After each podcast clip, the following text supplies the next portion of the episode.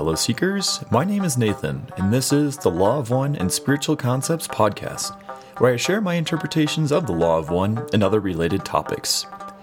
Today, I'm excited to be joined by my good friend Ryan, who I'm grateful to have met from my Denver Law of One meetup group. Ryan is someone who is very knowledgeable and is great at motivating others, so I'm excited to have this opportunity to talk with him. So, for the episode today, we'll mainly be discussing the gene keys and also then how this relates to the Law of One. So, with that, let's dive in. Well, hey, Ryan, welcome. Hi there. Thanks for doing this today. I appreciate having you. Yeah, no worries. Excited to do it. Well, if you don't mind, could you give a little bit of background story about uh, yourself and then your how your spiritual journey began? Sure. Um, my name is Ryan Lanham, and I'm originally from Texas. I've been out here in Colorado for about 10 or 11 years, and it's hard to leave. I mean, if you take a look out the window from where we're sitting right here and see those mountains, it's hard to hard to leave this place. Um, but growing up in Texas, I was always sort of a spiritual child. I would fall asleep at night saying my prayers and spent a lot of time talking to God as I understood it through the Judeo Christian lens back then. Growing up, my dad was a preacher, and he was sort of on the spiritual seeking path too. He was studying the original Hebrew text that later became the King James Bible, and he was noticing some mistranslations in the text, and that sent him off, um, sort of moving beyond Christianity and looking into Judaism itself. And he would teach and preach to a living room congregation of four or five families, and they were kind of going on this path together. Mm. And he was the captain of this ship of seekers, I guess you could say. Yeah. Um, but at some point, you know, I went through my rebellious phase in my teenage years and eventually my almost decade and a half long dark night of the soul. And during that time, I found myself distancing, I was distancing myself from God and um, spirituality and those sort of things. And so it wasn't till my early 30s after hitting rock bottom, which maybe we'll get into here in a minute, but for, for this part of it, I'll just say after hitting rock bottom, um, it started me back on the spiritual journey again. And this time, around age 32, I started thinking about God as not a bearded man in the clouds, Mhm. but a universal force that was beyond duality. So a blending of the masculine and feminine energies is how I saw it. The creator, right? Like the Yeah. original creator. Um, and that worked for a few years. I would pray to that sort of entity or energy, the creator. And then at 36, when I was finishing one big chapter in life, I was graduating from the University of Colorado and I wasn't sure what I wanted to do next, and there weren't any real prospects on the horizon. I started praying every day when I was running to my higher self, to the universe, to the creator, like, what are my next steps? I don't understand what to do next. And I went for a run one day and I came home and there was this box of books on my doorstep. At the time, I didn't know how they got there, but it was all these channeled books. So there was Seth Speaks and some Orin and DaBen channelings, and, and it was like the universe at that time was like, okay, you're at a place where it's time for an expansion of thought, this injection of cosmic understanding that blew the doors off my paradigm of perception. And shortly after that, I don't know how, but the Ra books fell into my lap. You know, like I came across them online, but I don't remember how. I just remember one day finding The Law of One and I started reading it and instantly was hooked. You know, then I ordered all five books on Amazon and read them over and over. Right. Yeah. It's addicting once you start down that path, right? Yeah, it felt like coming home. You know, it was like this resounding truth that I just knew somehow. Like the information, just somehow it felt right. Yeah. Yeah, that's totally how I feel too. The second uh, I started in the Law of One, it was on, and I didn't have very much of a religious background either. So finding the Law of One, it was a weird feeling for me almost too, because it was like this feels so right, but this also is so different for me that I've never been a religious or uh, spiritual person before I'd even come across them. So it's I hear that I hear that saying a lot though. A lot of people just feel like this is this is home. This feels right. What all of Ra's messages. Yeah, I'm not a big science guy, but there is this saying like in physics that the closer you are to some truth, some mathematical truth, the simpler the formula. So like Einstein's E equals mc squared. Mm-hmm. You know, that's a very elegantly simple formula. And Ra's message was like that. It was this exquisitely simple, we are all one. Yep. You know, like what? We're all one. And then there is the delineation of the two paths service to others and service to self. I mean, in practice, it gets more complicated and nuanced, and we've got all the catalyst of daily life. But just that right there was like, ah, this is it. Right, we're simplifying a very complicated idea, I guess, but when you when you break it down that way, it just it's a lot easier to digest and it just it just feels right. Or I think as humans, we're complicating a very simple idea. That's what I was meaning, I guess. Yeah, yeah, yeah. in a backwards like, way of saying it, but yeah. I'm, you know, at that time I was like, okay, I'm service to others, right? That's what rings true for me. I've mm-hmm. always been like that.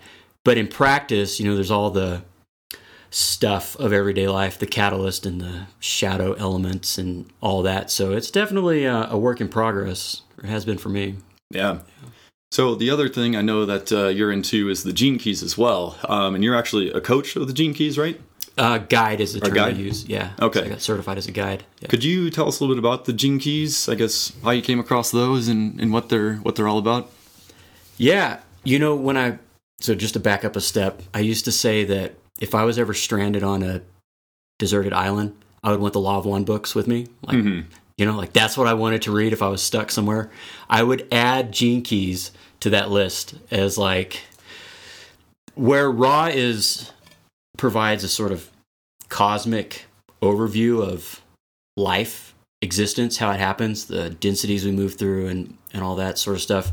The Gene Keys is less philosophy and more practical guide about how to move into the heart, which is yeah. what we're trying to do, right? The green ray energies. Mm-hmm. Um, so it takes the same ideas of evolution coming through the heart, and it provides a map of how to get there. And the way it does that is similar to astrology. To start the Gene Keys journey, you go to the website genekeys.com and you create a free profile and you put in your birth information and it maps the heavens onto your genetic sequencing. And, you know, I don't fully understand how it works. Right. If you go on YouTube, you can listen to Richard Rudd, the guy who got the transmission. How this is channeled too, then, right? It's not channeled in the sense like like um, Carla. You know, I mean, nothing's like the way Carla did it. The narrowband mm-hmm. transmission. And it's not like the channeled books that I got in that in that box of books where it's trance state. It's more like Richard got these downloads over time and then it just comes through him. But he's not in any sort of altered state okay. as far as I know. And I didn't know how any of that stuff worked until after I had already um, taken it for a test drive. You know, somebody mm-hmm. pointed out the gene keys for me at a time where I was had finished another really huge chapter in life. I had gone back to grad school and had graduated, and I didn't know what was next. Similar to that time in 2016, right? Mm-hmm. this was um, actually this was March of 2022, last year, and I was praying. Okay, what is my life purpose? You know, what what am I here to do now? I've done this thing, this this grad program where I was helping veterans and writing about my story too, and that was healing and cathartic. But I didn't know what was next, and I went to this art show the next day, and this lady tapped me on my shoulder, a, a lady who I'd only met once or twice, and she said, "Have you heard of the Gene Keys?" I said, "No, what is that?" She's like, "I'll send you a PDF of the book." And the book is Gene Keys Embracing Your Higher Purpose. So I had prayed the night before about what is my purpose, and then this book landed in my lap, right? And so it doesn't take much for me to understand this is spirit nudging me, you know, the universe, the synchronicities. Yeah. Um, so I just started reading the gene keys that were in my profile, the one I got from doing the free profile, and it was like the Ra material in the sense that it felt like home. And- but what it does is it shows our specific patterning that we came in with. And do you want me to give you an example? Sure. Yeah. Okay. So the first one I read was my life's work. That's what the sphere is called, the life's work, and it's gene key 39. And the shadow. the- So the way it works is each gene key has three expressions. There's the lower expression that's the shadow Mhm. expression, which we're sort of familiar with that term from Jungian psychology. Yep. Then the gift emerges from the shadow as sort of like the green ray um, expression. And then there's a siddhi, S I D D H I, that comes from um, maybe Vedic or, or yogic traditions. And it sort of means superpower, but the way I understand it in the context of Law of One is it's like the 4D expression that we're moving toward, that we're not fully there yet. But the gift is something we can access, that frequency. And so that's how the Gene Keys talks about this stuff and how it makes sense to me is that it's a frequency band. So if you're on the lower end of the frequency, which is usually fear based, you're in the shadow, Mhm. right? And then as you move into the heart, you're in the gift, and then beyond, which would be the maybe blue ray or indigo, would be the siddhi. Mhm. And there's traces of it throughout the whole thing. Because the way Richard also talks about it is that the shadow is a seed from which the gift and the siddhi grow. The gift would be the flower, and the siddhi would be the fruit. And so the fruit and the flower don't exist without the seed. So the shadow is like the juicy stuff we're working through. It's the catalyst, essentially, Mhm. that becomes what what our gifts are when they come online. And those are presented to you in words, right? So like, Yeah, yeah. The, the shadow is one term. I guess could you give an example of a shadow, gift, and siddhi? Then, like Yeah. what they would look like from the terms.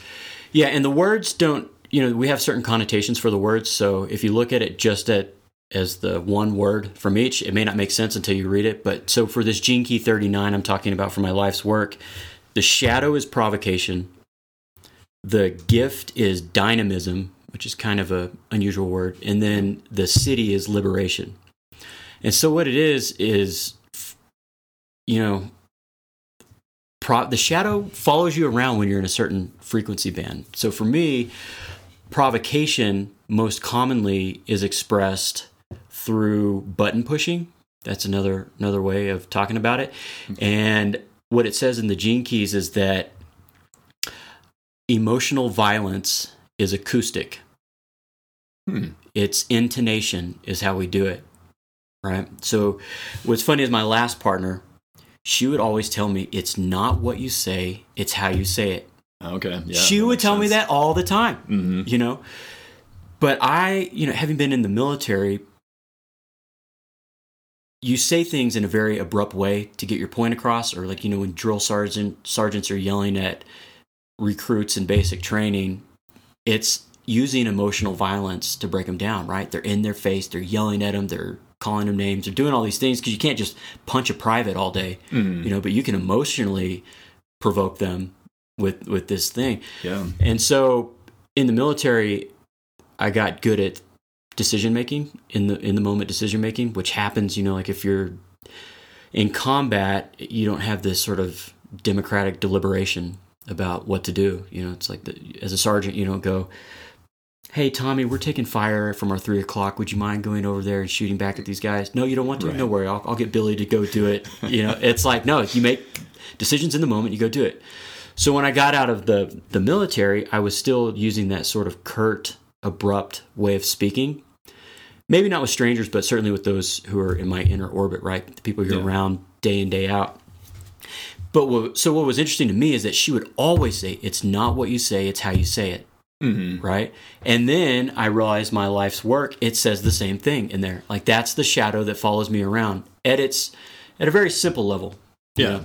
But provocation is also or the 39th gene key is the only gene key in the whole set of 64 that is the one where at its darkest expression is about taking another life. It ties into our genetic sequencing that goes back to tribalism and survivalism and the time in the in the timeline where we had to do that to survive as a species, right? Like you imagine when Ra's talking about the first 25,000 year cycle, and it's the first set of 3D humans that have that sort of tribalism Yeah. before. You're coming out of that pack mentality. Totally. From being the animal. Yeah. So we still shared a genetic sequence, some some genetic coding with those ancestors of ours, right? Mm.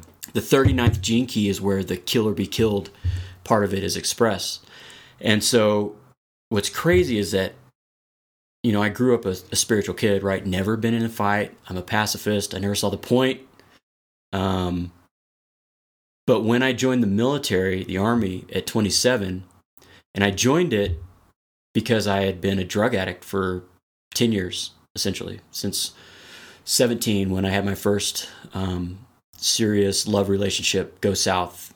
And I didn't know how to cope, and I started drinking, and I was blackout drinker from day one, which spiraled into drug use, and on down the down the downward spiral.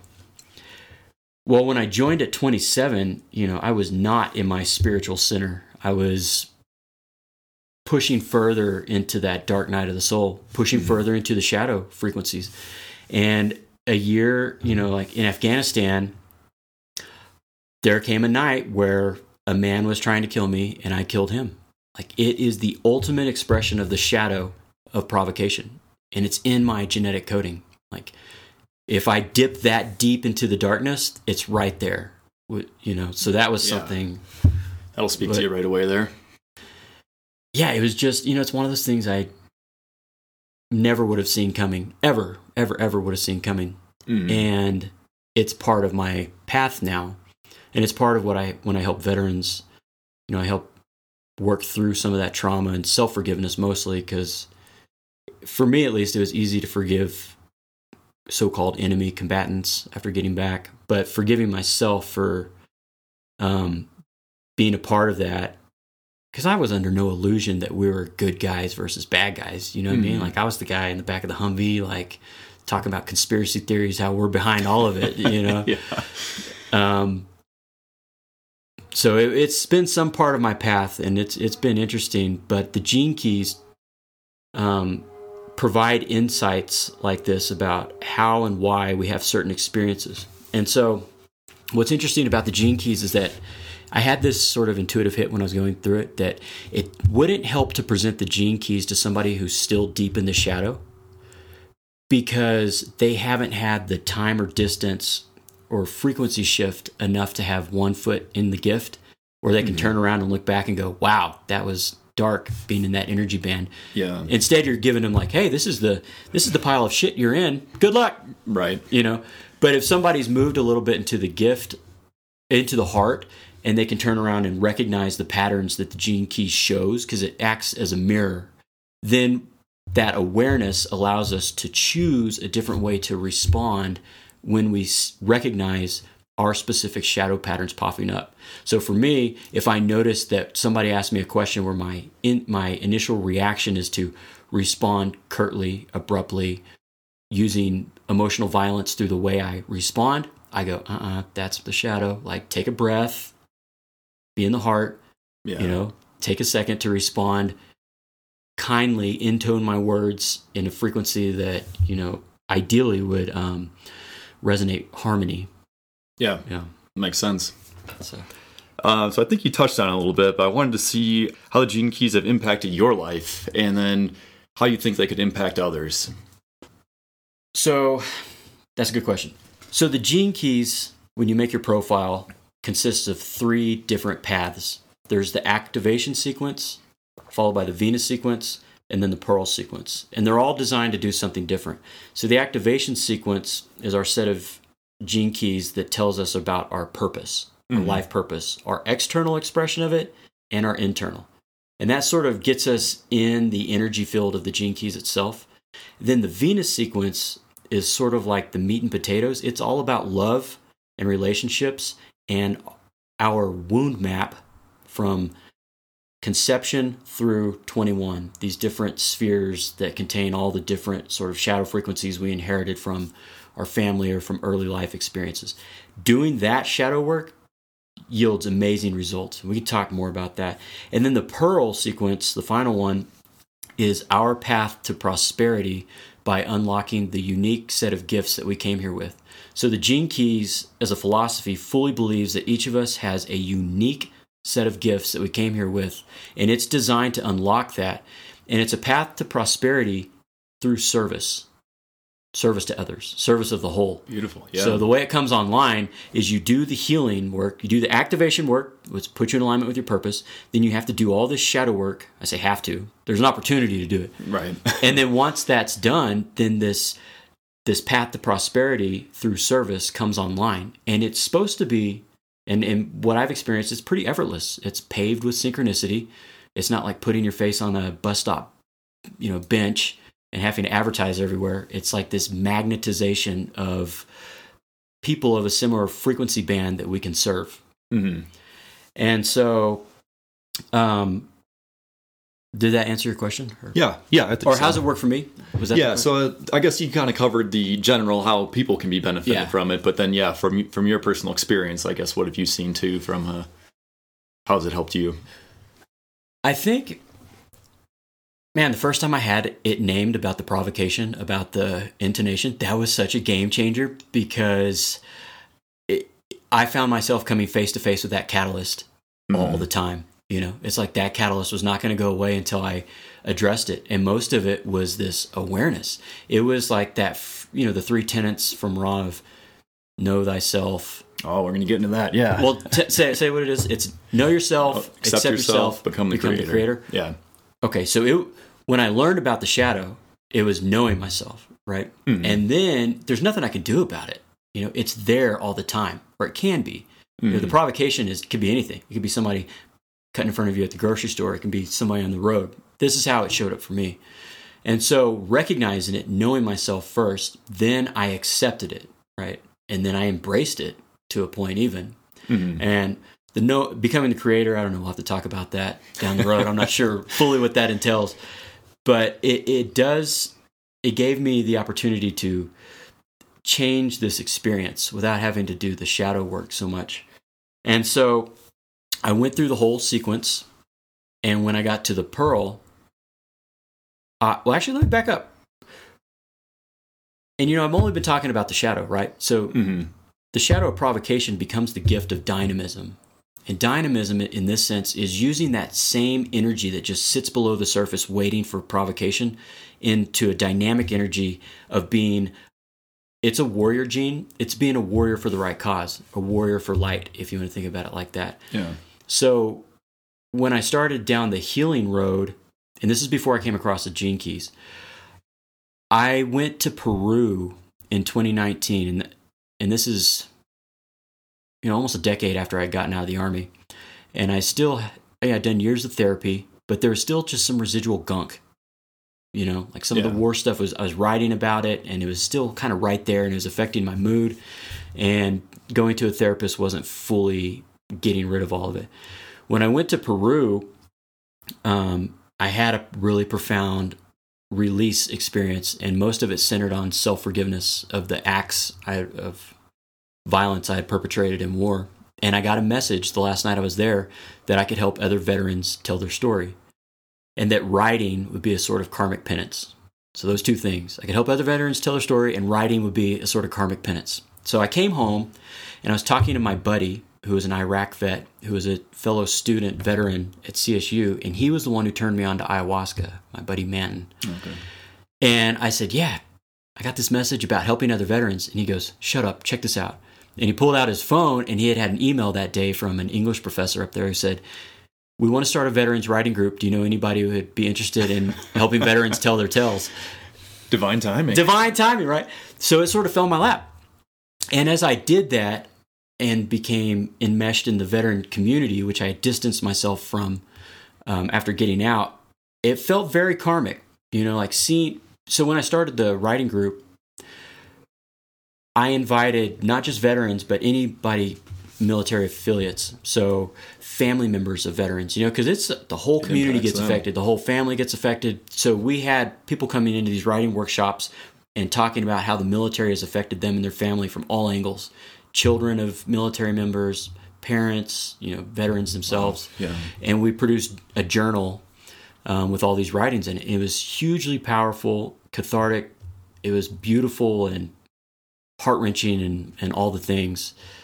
And um, in my personal writing, just to give you an example of how this karmic penance, so the dynamism.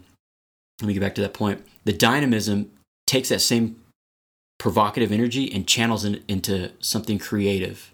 So I was doing my own writing, writing a memoir about the war stuff and then also the spiritual experiences and talked about Ra and some of these other things that had influence on the way I thought. And as I'm just writing about my experience, you know, I'm not telling people what they should think. One of the ladies in my class, um, she'd been a 20 year high school senior English teacher at one of the public schools up there in northern Colorado.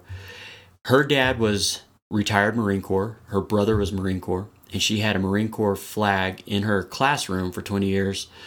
And she'd invite recruiters in to come talk to her graduating seniors as a possible next path in life. Mm-hmm. After reading my stuff, she took down the flag, stopped inviting recruiters, you know, and Change it of just, perspective. ah, yeah. Change of perspective, I guess. Yeah.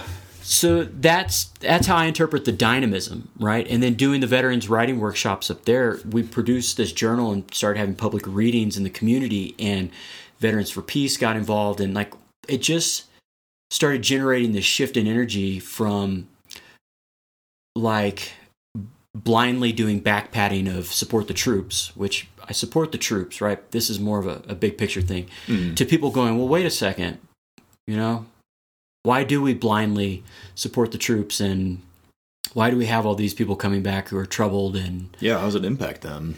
yeah it just got people thinking about not everybody but some people thinking about the whole military thing in a different way and you know like Ra's says you help one you help all Yep. you know so Yeah. That, that's beautiful. I mean, that makes a lot of sense. I think the way that the military is kind of pictured, at least from my outsider perspective, is, is they kind of glorify it like, oh, this is going to be really fun. You can go out and you're going to have a gun and you're going to be basically playing Call of Duty in real life. Like, it's great and stuff. But, you know, like, I don't know, at least that's how I see it. But it's not always, I think there's a lot more psychological issues that come into play there that obviously you've experienced that they don't consider when they're going off in that kind of extreme situation. it's a game changer. I mean when i went in i joined because i didn't know what to do because i had been sleeping on a couch for three years. I had been homeless at one point. I had been you know drug addicted to drugs and alcohol and like my friends were all dying off from the lifestyle. And so i had my best friend had already gone in and gotten out Mhm. of the army and he's like man you should just go in. And so i i mean this was where i was thinking at the time i thought two things i thought one because i wanted to join as an infantryman right Okay. the front lines guy i thought it there's no drinking on deployment right so a year sobriety on deployment and maybe coming face to face with death in combat would give me some renewed zest for life that's what i was thinking Wow. and, you know, in some weird way, it worked because it ended up being the catalyst that changed my life. What I hadn't factored in was how would I feel about all the violence I'd been a part of when I got back. Yeah. But I did eventually get sober after all that. And, you know, then I was able to go start helping other veterans and be part of the healing experience. And because I had experienced like the full expression of the violence over there that I felt like I could relate to and help other veterans in a way that may not have been the same if I had just, you know, stayed over here and not seen any combat. hmm You know, I could I could be there with them and say, "Yeah, brother or sister, I hear you. I feel you. I did the same thing." Right. You know. That's what I think So- your greatest gift is, and knowing you Ah. you've had so many experiences that you know, whatever, positive, negative, all the above, that you can relate to just about anybody you meet. And I think that's one of the best services you have to offer is to be able to relate on that level and actually be able to help people. It's a gift. I mean, to relate it to the gene keys, the sphere that comes after the life's work is your sphere of sphere of evolution, Mhm. and it's the most dynamic sphere in terms of recognizing our life purpose. Um, and mine, the shadow is struggle, and it's like across the board struggle. And the um, the gift is perseverance, and the siddhi is honor, and it's the story of the underdog and it's like that was also very helpful for me to um, understand when the keys came across my path because I didn't understand why my life my life looked so different than all my peers. Mhm. I mean, a lot of us went down the same drinking and drugging path, but they were able to snap out of it, start families, you know, do normal things. And I was like stuck in this quicksand and could not get out of it. All the things, like all the things. You know, like I lived on the extreme periphery or the edges of humanity for so many years and come to find out, you know, that's just the nature of that particular shadow. Mm-hmm. That's it. And as one of the expressions becomes self defeatist, and it can, it's the one out of the 38 I'm sorry, out of the 64 gene keys, it talks about depression moving into suicide. And, you know, after a year after I got out of the army, I tried to take my own life. I drank a bottle of roach killer. And it was like, that was the extreme expression of the shadow of that gene key. It's all right there. Sort of like astrology has a consciousness map at birth. The gene keys, it's all right there. So, just to put one more point on this, is like it's interesting to read it and go, oh yeah, oh yeah, oh yeah. But what do you do with that? So what's the next thing, right? Yeah. Like rather than it just being a pure mirror, which helps because if you see the shadow and you know what it is and you can articulate it and put your finger on it, then you can have the awareness to not engage with it, right? And mm-hmm. move into the heart. So once the work's done and you move into the pearl sequence, which unlocks this path of prosperity, it's putting together, it's synthesizing all these awarenesses that you've gained by going through the gene keys sequences.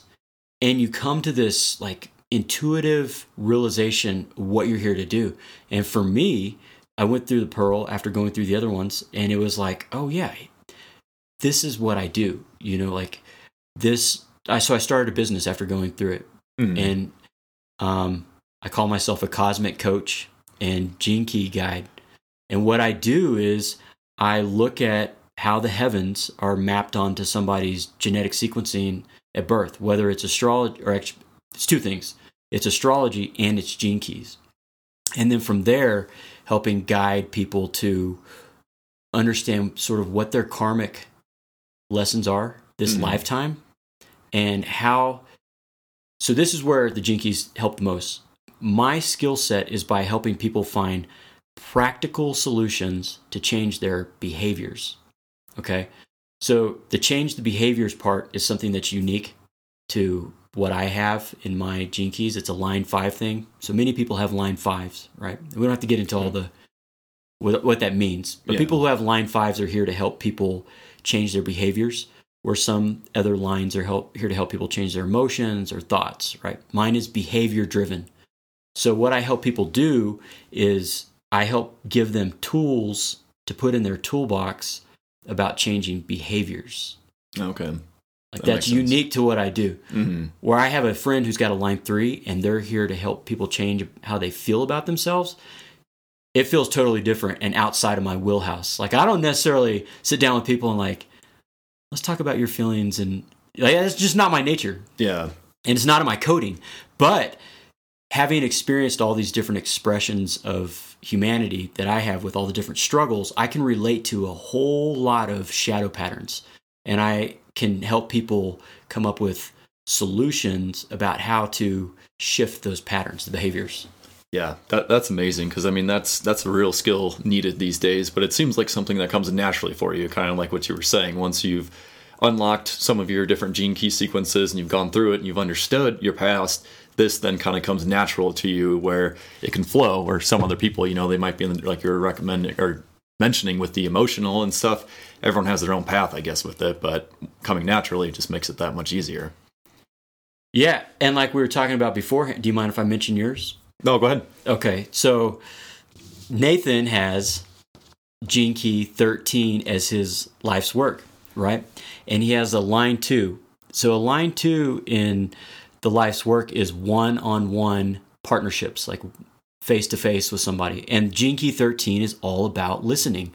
Like the gift in it is all about listening and understanding another person. So if you think about what we're doing here with the podcast, it's a one on one thing. You're listening, you're digesting all this stuff that the person across from you is saying, and then you're coming up with these meaningful questions and responses. That is a skill set, you know, mm-hmm. and it's in your life's work. You know, this is just one expression of that. That was probably what kind of sold me. I, have only gone through the activation sequence, so the first one so far, just uh, so the listeners are up to speed with where, at least where I'm at on it. But that was what kind of drew me in right away. Is it something like you were mentioning? There's some sort of synchronicity right away where you're like, wow, this kind of seems to click, and there's something to to dive into there. I guess a little bit more to if you want to learn more about yourself and you're trying to do some of the personal work. Totally, and it's a self-paced thing. You know, I trust there's a di- divine timing for all this stuff, and if, I, if, anyone's good at jumping around from things at times, there it's me. I'll, i feel drawn to it. I got through the activation sequence, and then I'm back to the law of one or something else. But man, I, I definitely will be coming back because there's there's a lot more to explore here. Yeah, and I bet if we looked at the astrology, at your astrology, there's a timing to this thing where the energy opens up at different times. You know, for me, it just happened to open up last year in a way where I had found myself with nothing on my plate, mm-hmm. you know, and I had the time and energy to do it. And interestingly, at least to me, the Venus sequence is our wound map of childhood, right? So it goes back through all these it, it, these years. It, it's the core wound, which is the shadow patterns and gifts that we receive in utero, and then the next sphere is birth through seven. The next sphere is seven through fourteen, and then the next sphere is fourteen through twenty-one. Well, I just happened to lose my home where I was at um, at the end of July this past year, just a few months ago. And so I didn't have anywhere to go until this place opened up where I'm at now. And so I had to go back home for two months with my parents. You know, at 42, I'm like, Mom, Dad, I need to stay here for two months. And when I got there, I started the Venus sequence. And so the Venus sequence is this family patterning that we have. And I would you know, learn about the different shadow gift siddhi patterns that I came in with, the specific gene keys, and I would see these patterns and I'd walk out into the living room where my parents were and I would experience them, you know? Right. And it used to be where I would go home and my parents have found a way to navigate their own stuff. They've been together for 40 plus years.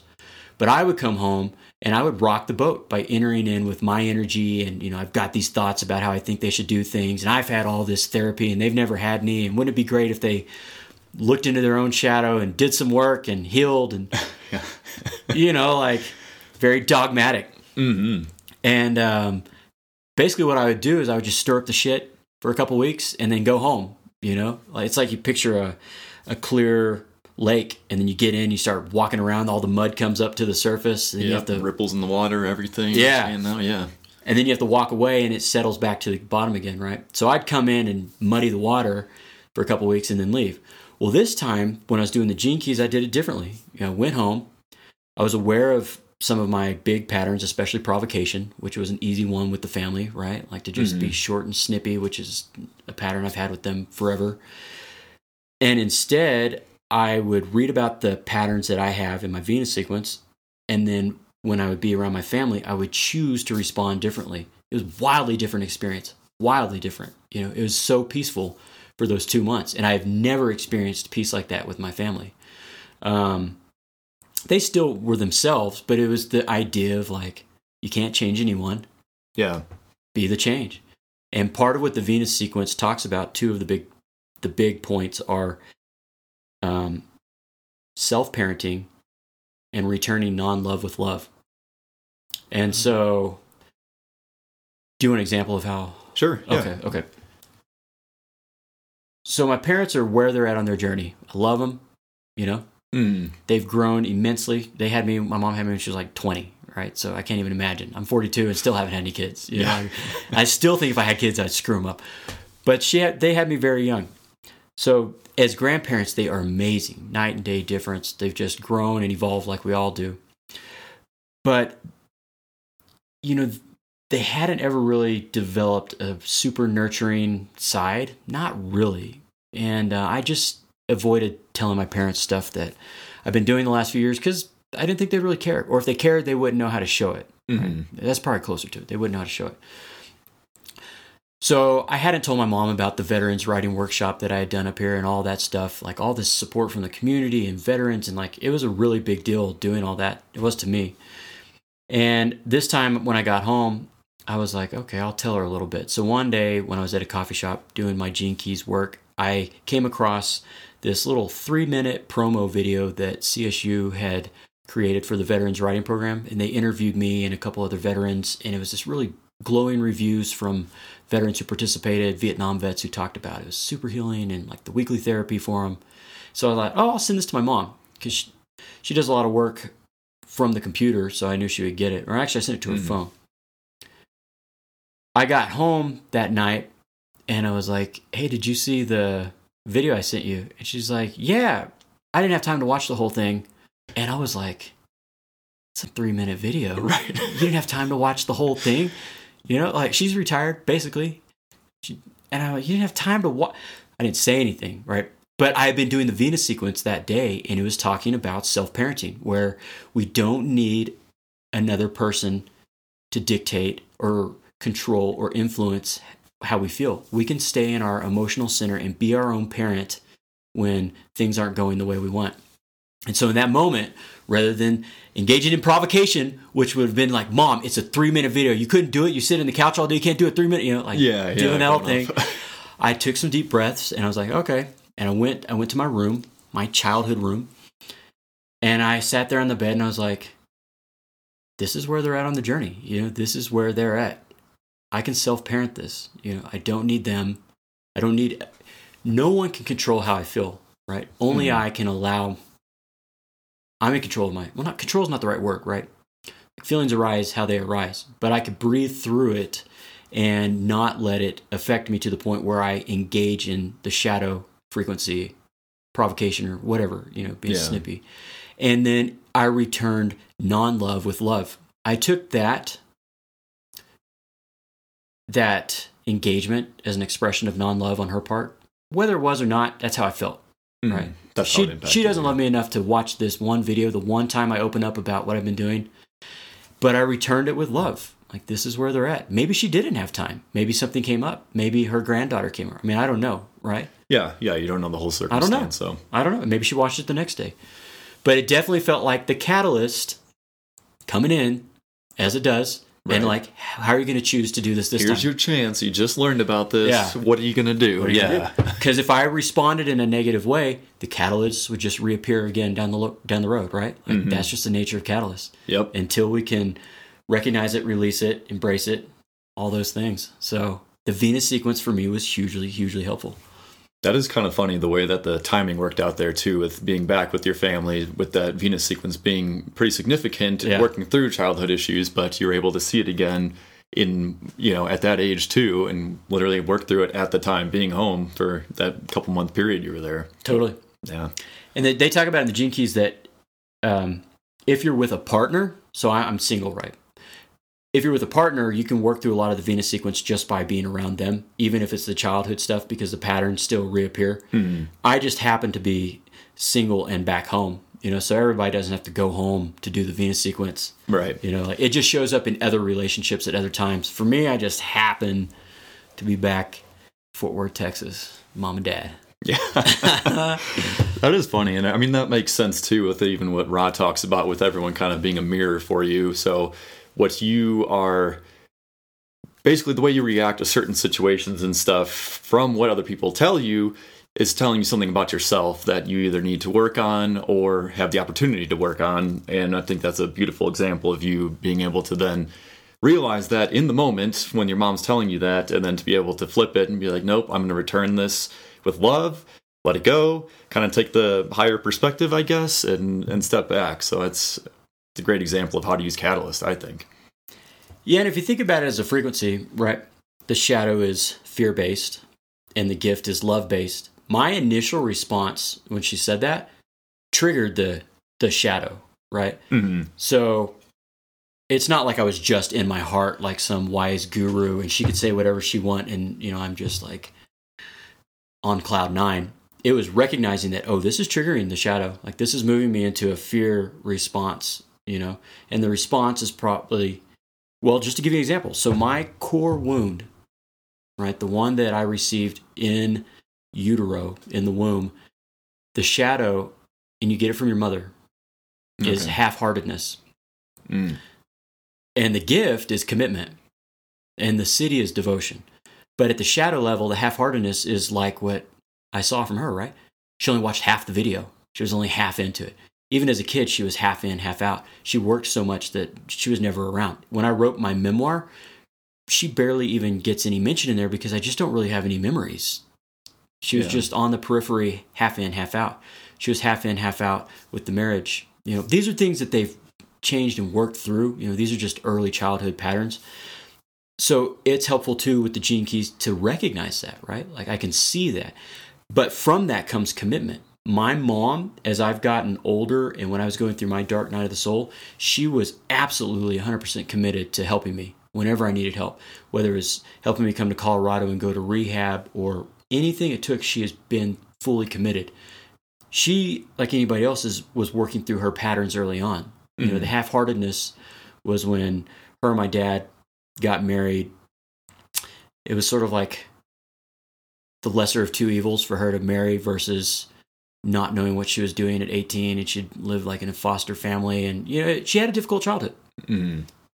but as she grew and she was always the spiritual pillar in the family she prayed every day and had a very close relationship with god um, she began to work through her own stuff you know So you can And so- see her working. yeah she's fully committed and she's committed as a as a grandmother and and she my parents had like um, exchange students from around the world for 12 years they still keep in contact with them Oh her my handle on instagram is world mom and like all these kids still come back and visit and love her and like yeah they're doing the thing you know like anybody else they're they're on the path of healing i just noticed that that that shadow pattern was triggering my shadow pattern Mhm. right? But I could choose to move back into the heart. You know, it's a choice Yep. to move into the heart. It's not one of these. It's not a destination. You know, it's not like one day you arrive at Green Ray Energy and you're here. Oh, you know, Mhm. like I am in Green Ray, nothing can bother me. Yeah. No, dude. It's like the shadow gets triggered, but how do we engage with it? The catalyst come. What do we do? Yep. And what you were kind of getting at there too, I've noticed it's easy to identify some of this in, in others, anyone Yeah. but yourself. But then the hardest part, obviously, is going back and working in yourself, recognizing that in the moment and actually choosing to to act differently from there. Totally. And I, I'll tell people too, if uh, I'm moving out to Colorado, my family's back in Chicago.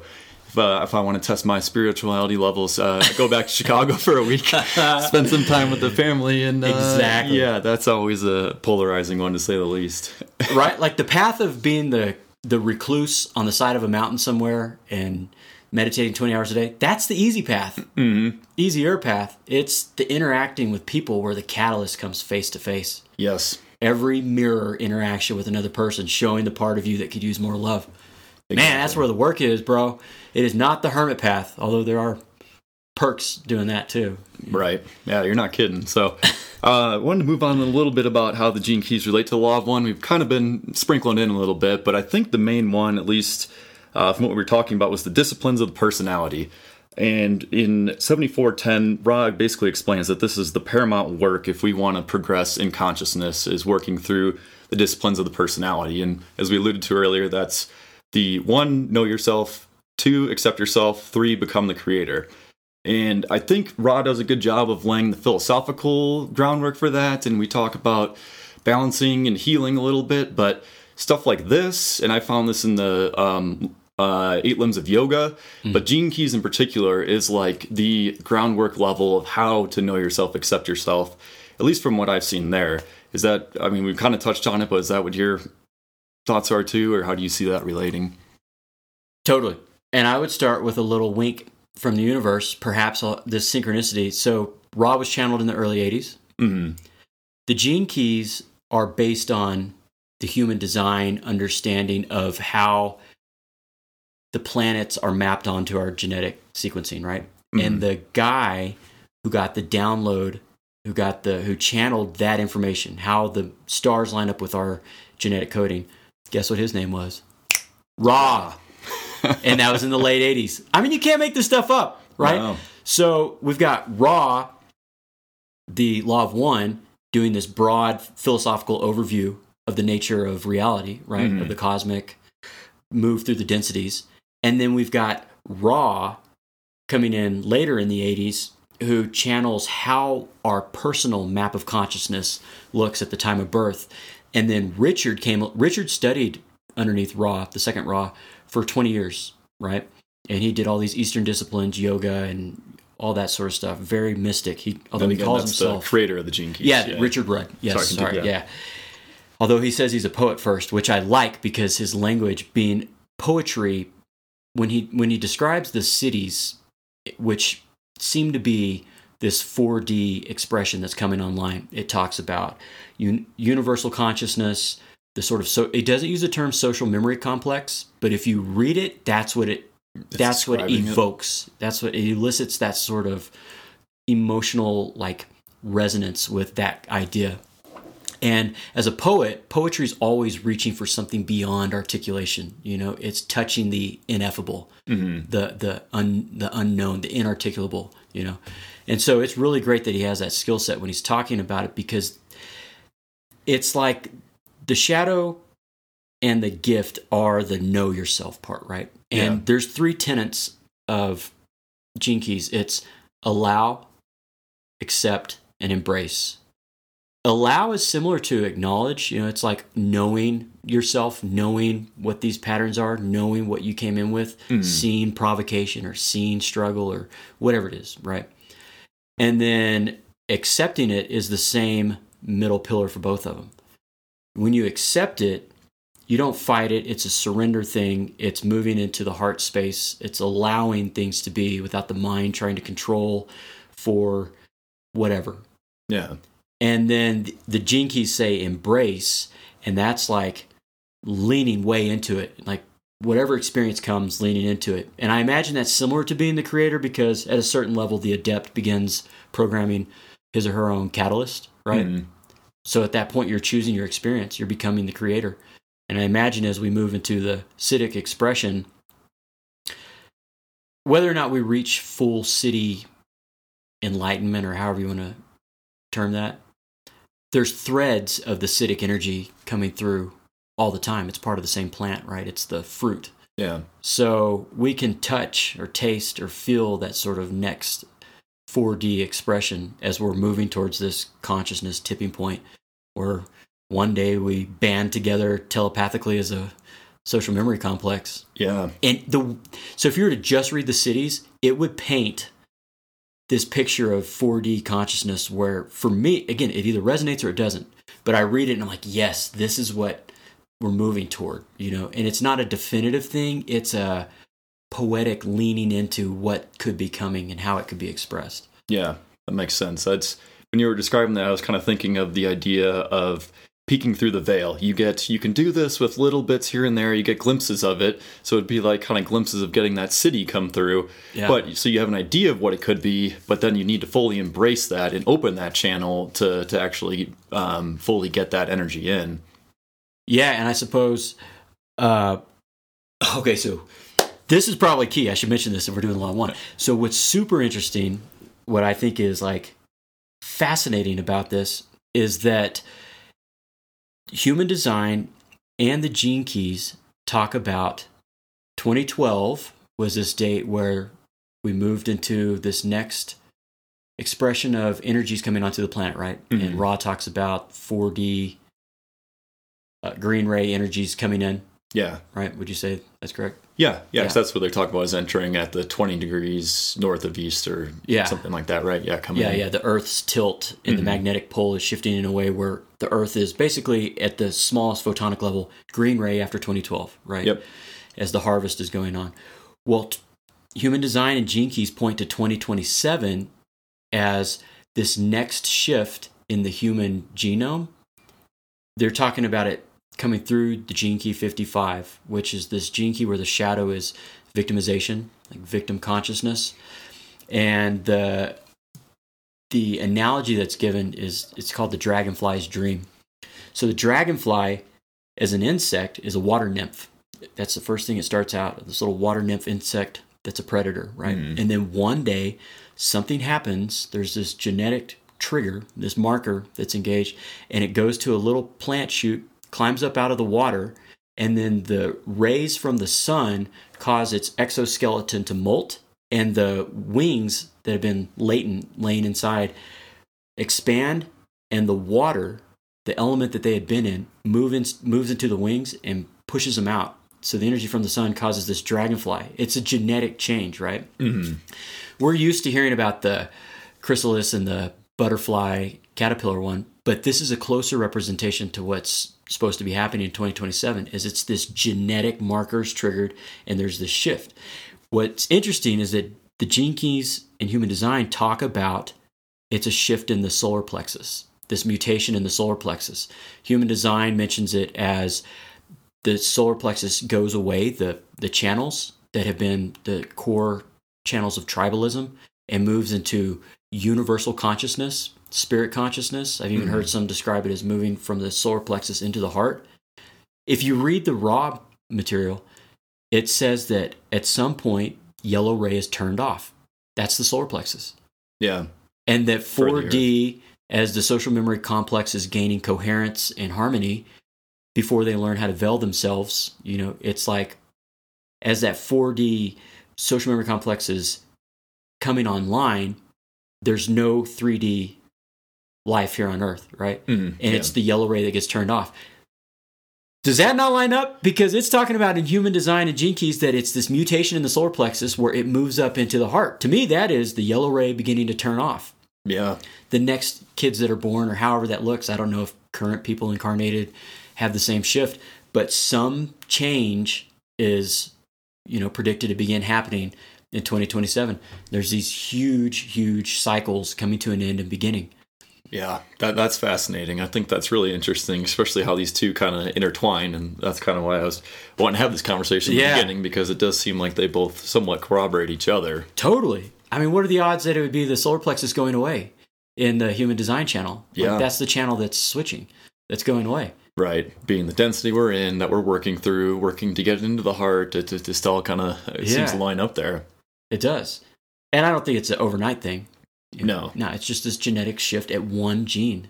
Well, and That's how it starts. in what was Ra's it's 100 to 700 years Yeah. Mm-hmm. basically is this transition to fourth density. So it's this could be a key factor in that process, but it's not like overnight in 2027. Then uh, one day everyone's just going to be fourth density, right? It's No. it's starting the the process. It's starting. And if I had looked ahead of time, so it's like this we're moving out of this gate collectively, as they call it gates in human design. I'm not fully fluent in that school of thought, but I've done a little bit of research into it after coming across this. And it was like this gate of tribalism, the gate of bargaining, the rise of the money systems, the rise of all that sort of stuff you think about, the Okay. hallmarks of, I mean, capitalism would be an expression. It started mid 1600s and it ends 2027. This new gate we're moving into, which I think is called the, the Cross of the Rising Phoenix, Hmm. Starts in 2027 and it goes for a number of years. So it lines up too with the Ra thing about 100 to 700 years, you know, depending on how these cycles work. Yeah, yeah, these So- processes that you're working through. Yeah. Ah, man, that's interesting. I'd be curious to check out human design a little bit more. That's not what I'm very familiar with, but I know Yeah. it was somewhat very closely tied to the gene keys. Yeah, Richard said that so the human design that came through Ra was very cerebral and intellectual, and then the gene keys is more from the heart. Okay. and it's you don't have to know anything about the astrology to do the gene keys where human design is very astrology focused like each channel relates there's planets for each gate and all these things which it relates in the gene keys but it's behind the scenes Yeah. you know it's underneath the hood of the car where you can hop in the car the vehicle of the gene keys and ride it to your destination of heart-centered consciousness where you don't have to know how the engine works and all that stuff Yeah. so Look at it the analogy of the hitchhiker, right? That Ra gives Yes. there. You give you're you're giving yourself the chance to to walk that whole journey and experience it all versus just getting in the car. I mean, this may be a little different than yours there, but getting in the car, not really paying attention to the road. You're instead given the chance to walk the whole journey and Yeah. go through it that way. But Yeah. And I know it, it's tempting to want to uh, hitchhike and hurry up and get somewhere, like hurry up and get to whatever the supposed destination is. But yeah, the destination is ever present, right? Like we're always, we're always where we're supposed to be. yeah, It's the journey I think so. It's the fun part. and the sucky part sometimes. Ah. oh, there's the reality. Yeah. All right, Ryan. Well, I think we've been going on for a little while here, so um, I guess we'll start to wrap it up. But if uh, anybody's interested in getting in contact with you, what's uh, could you share some of your information? Sure. You can go to my website, which is ryanlanhamcoaching.com. Lanham is L A N H A M. And I'll put it in the description then to your, your website link. Yeah, you put in the show notes. That'd be Mhm. cool. Yeah. Or they can email me at ryanlanhamcoaching at gmail.com. Either way, the website has a contact form, so happy to people reach out if they have questions. Um, Yeah, could you just describe I guess what is it that you that you offer then a little bit along the lines of the gene keys and I guess astrology as well too. so the first thing I would do is get the people's the person's birth information, and we'd create a Gene Keys profile so that we have that to look at, and also look at their natal chart, the astrology natal chart, and we Mhm. could look at the current transiting chart of the planets. And I focus primarily on the nodes in Chiron. Chiron is this little asteroid. I don't know how little it is, but it's an asteroid that's in between the orbit of Saturn and Uranus, and it indicates where our deepest wounds are in the lifetime. So the Gene Keys has a wound map. Chiron is a more generalized expression, but it adds another layer of context of what our deepest wound is. Okay, so the nodes are basically the north node, which is part, they're part of the moon expression here on Earth, and they, they Okay. rule karmic completions and karmic destiny. So south node is like sort of the idea is past life stuff that we've come in with, things that we are, have already either mastered or have a skill set in, and then the north node is where we're moving toward in this lifetime. Okay. And so we would look at where a person is going in the life, and then the gene keys would paint a map of how it would look expressed through their set of gifts and shadows and all that stuff. Nice. So the example I've given people is like if we looked at your astrology chart and it said you're going to be moving to Japan 5 years from now. Like to me that's more interesting where they're going than the how. Like how am I going to get there? That's what all the other planets sort of show as the how. Well, am I going to, you know, take a bus to the airport and then fly on a 747 or am I going to drive to the ocean and then take an ocean liner? Like the how when you're in it is important, but where you're going to me feels more important. That's what we look at. yeah. Yeah. So the nodes indicate where you're going. The other planets are how it's expressed, and the gene keys are sort of like, you know, with the life's work, it's it's what you're here to do. Your unique gifts. So we synthesize and look at it all together. And um, I've got a pay what you want model. So different people get different things out of out of the our time together, and they pay whatever they feel like the value was for them. Yeah. Which I like. I like doing that versus the uh, strict. This is what I charge, sort of thing right. and there's a trust there, right? Like there's a trust that everything will work out, that abundance will flow in, you know, and it has. So Oh, well, that's beautiful. So I guess the listeners, if you feel inspired to reach out, I would highly recommend you talk to Ryan here. It's it's been great. I we've been doing a number of these conversations on and off, and uh, yeah, I think you got a lot to offer. So for now, though, I thank you for coming on the podcast here. This is this has really been great. I, I hope everyone found this interesting as much as much as we did. So yeah, no, I appreciate it. Thanks, thanks for the invite. of course, yeah, I'll probably have to have you back. There'll be more. I can always talk. well, thanks again, Ryan. I appreciate it. Yeah, cheers.